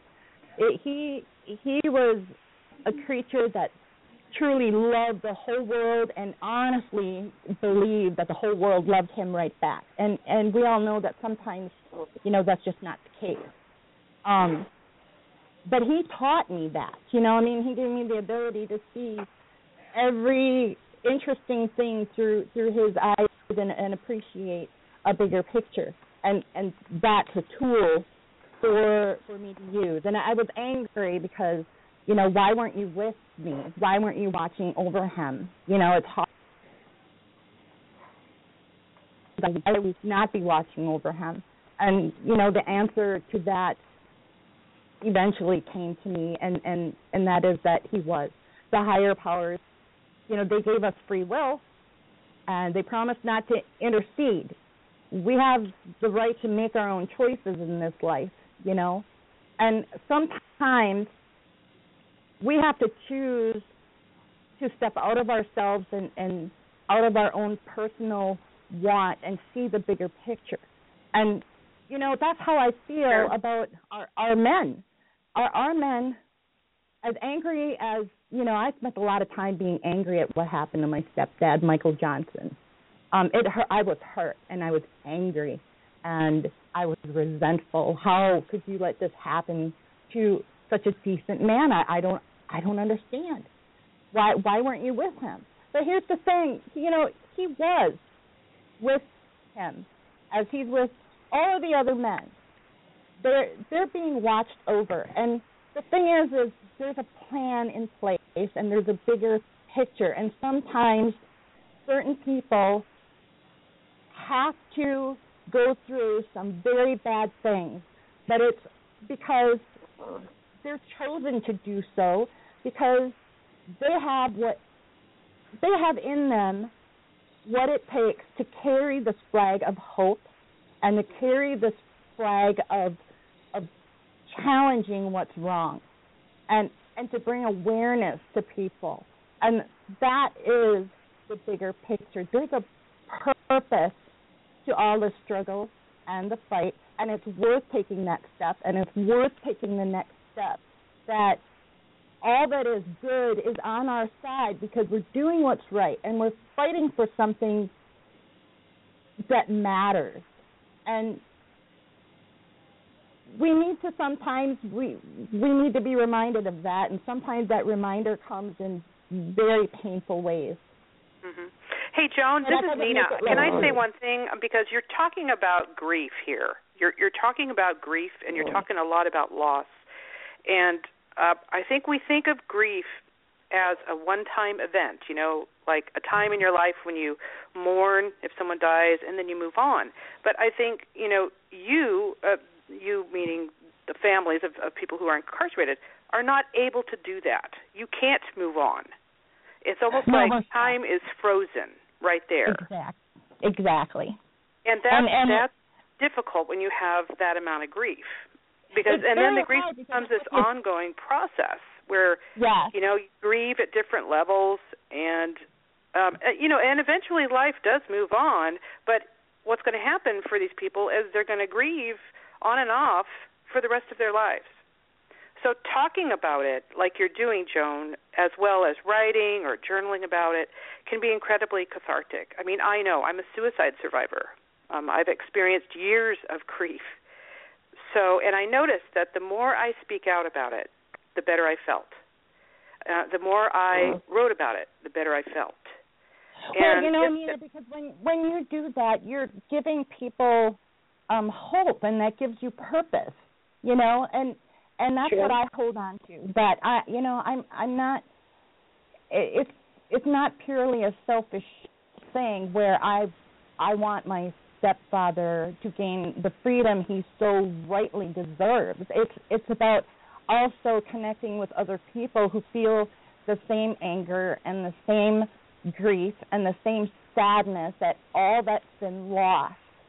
Um, mm-hmm mm-hmm. and and will never be recovered. And it, it's a constant grieving process. But I've learned that if I step, if if I force myself to step out of that grief and out of the inner self, and and act in the outer world and take action and reach out, that it it gives all of this hell purpose and I and, think, and, you know, Joan, that the kind of grieving that you're doing is extra hard because there's a stigma, huge stigma attached um, to the kind of grieving that you're doing, and and this code of silence that's attached to it that makes it even harder for the families and the friends to heal. So, and uh, so I just want to say, a tragedy of this magnitude can't be navigated alone, and that's why it's important for um, us to reach out to these families. Um, it's so important, and uh-huh. for those families to reach out, and that's what you're doing here on the on the air today. You're reaching out. Thank you, and I yeah, agree. Like and, a, a community yeah. is, yeah. It's it's a hard place to be because you know I, I mean normally you grieve an event that and that event comes and goes, um, but this event right, right. is is ongoing. It's ongoing, and there's been so much damage caused that it, it's it's almost unfathomable to to think of healing all of it. Um, but the choice has to be made of whether you're going to wallow in that misery um, and mm-hmm. and let them take even more from you, or you're going to stand up and and you're going to crawl, you're going to walk, you're going to run, you're going to do whatever it takes to stop them from taking any more from you.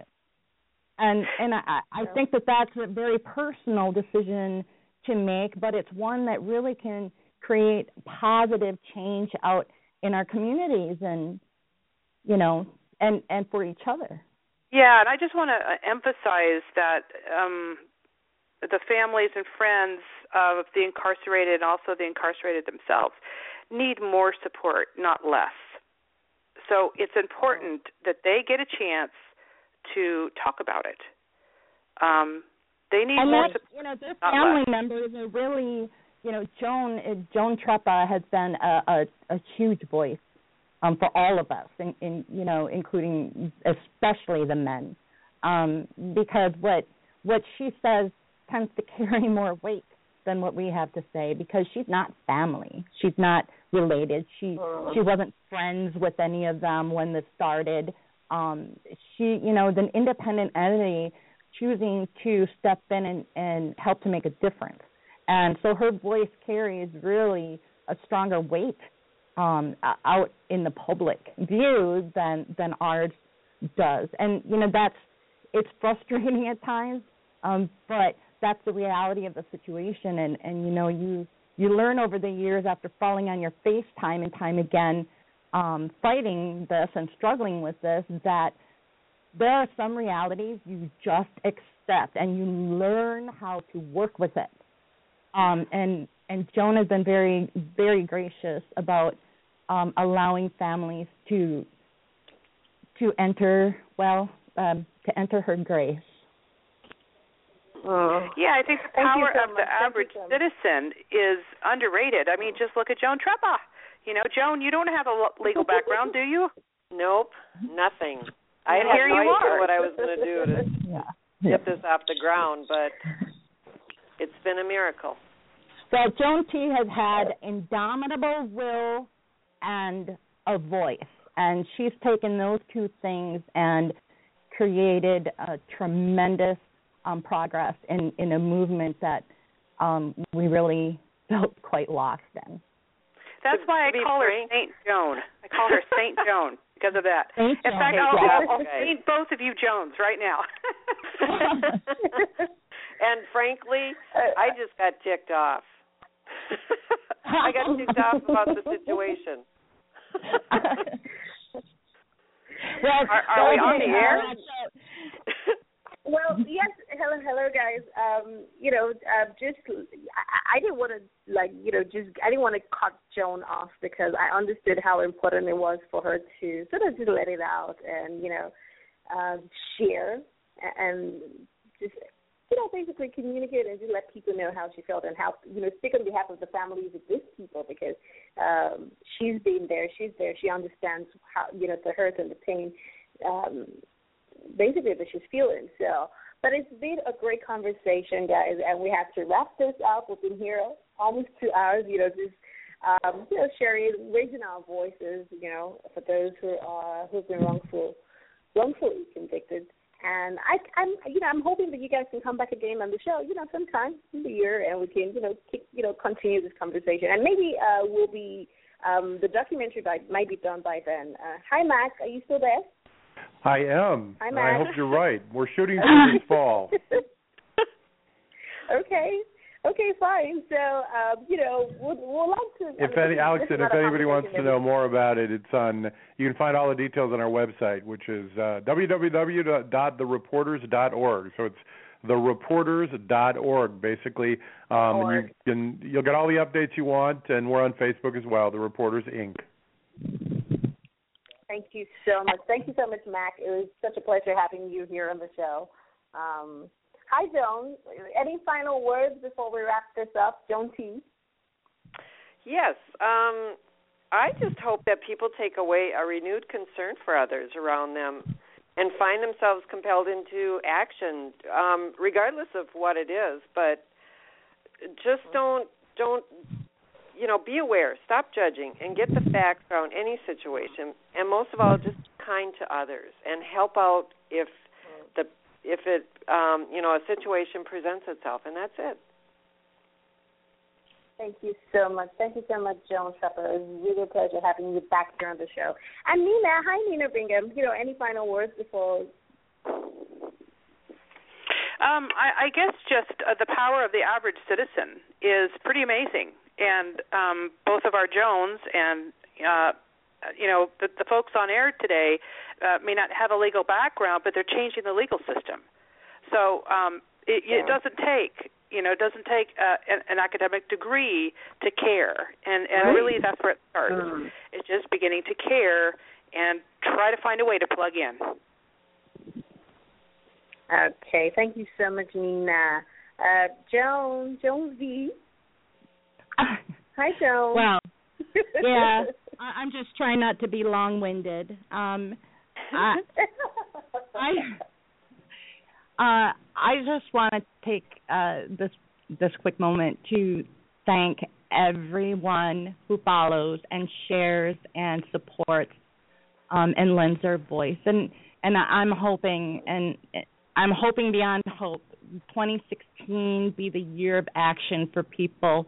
Um, and you know, even if it's not this cause, pick something and get involved because nothing changes if you don't. And and you can't just keep thinking that someone else is going to do it because most of the times that's just not the case. And you can only add to the good um, that people are doing. So Absolutely. please, Like Gandhi said, be the change you want, right? exactly, Be the change you want to see. exactly. Thank you so much, Johnny. Hi, Johnny. Is this, are you still Johnny's there? here. Yes, ma'am. I'm still okay. here. Uh, you know, do you do you have any final words you'd just like to add to this conversation before we wrap it up? I would like to thank Joan Treppa, Joan Van Houten, Nina, and of course uh, Mark Saxenmeyer for, Max. and of course you, Alex, uh, for allowing us to come onto your show and have this fruitful, thoughtful, meaningful discussion about change is coming, and change is always good. Ditto that. Amen. Thank you so much. Thank you so much, Jenny. Thank you. Thank you so much. Well, um, you know, it's been an amazing show, and I'm very, you know, I'm glad that we had this conversation. Just having all of these amazing people who are doing so much to influence their communities and influence, you know, the world at large, and just adding their voices and being thoughtful and aware, and just encouraging and inspiring people. Uh, to do the much that they can to improve the lives of other people. I'm so grateful. I'm so glad. I'm very honored to have all of you here Mac. Oh, but I'm glad I do say Max this time. Thank you so much. Uh, until we come back same time on Friday Radio Special with my next guest. Uh, I love you all. Uh, don't forget, expression is a sign of strength, not weakness. Uh, have a good day. Ciao. Love you too, Thank Alex. Bye bye. Thank Bye. you.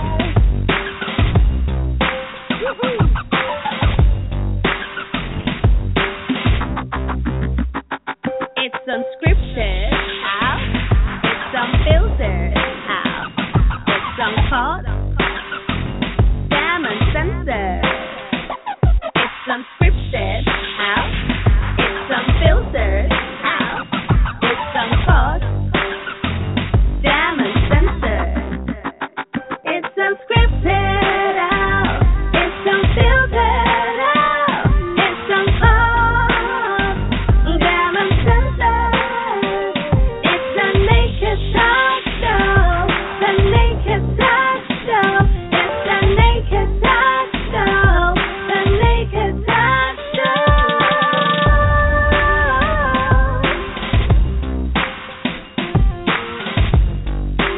Listening to The Naked Talk with Alex Okoroji.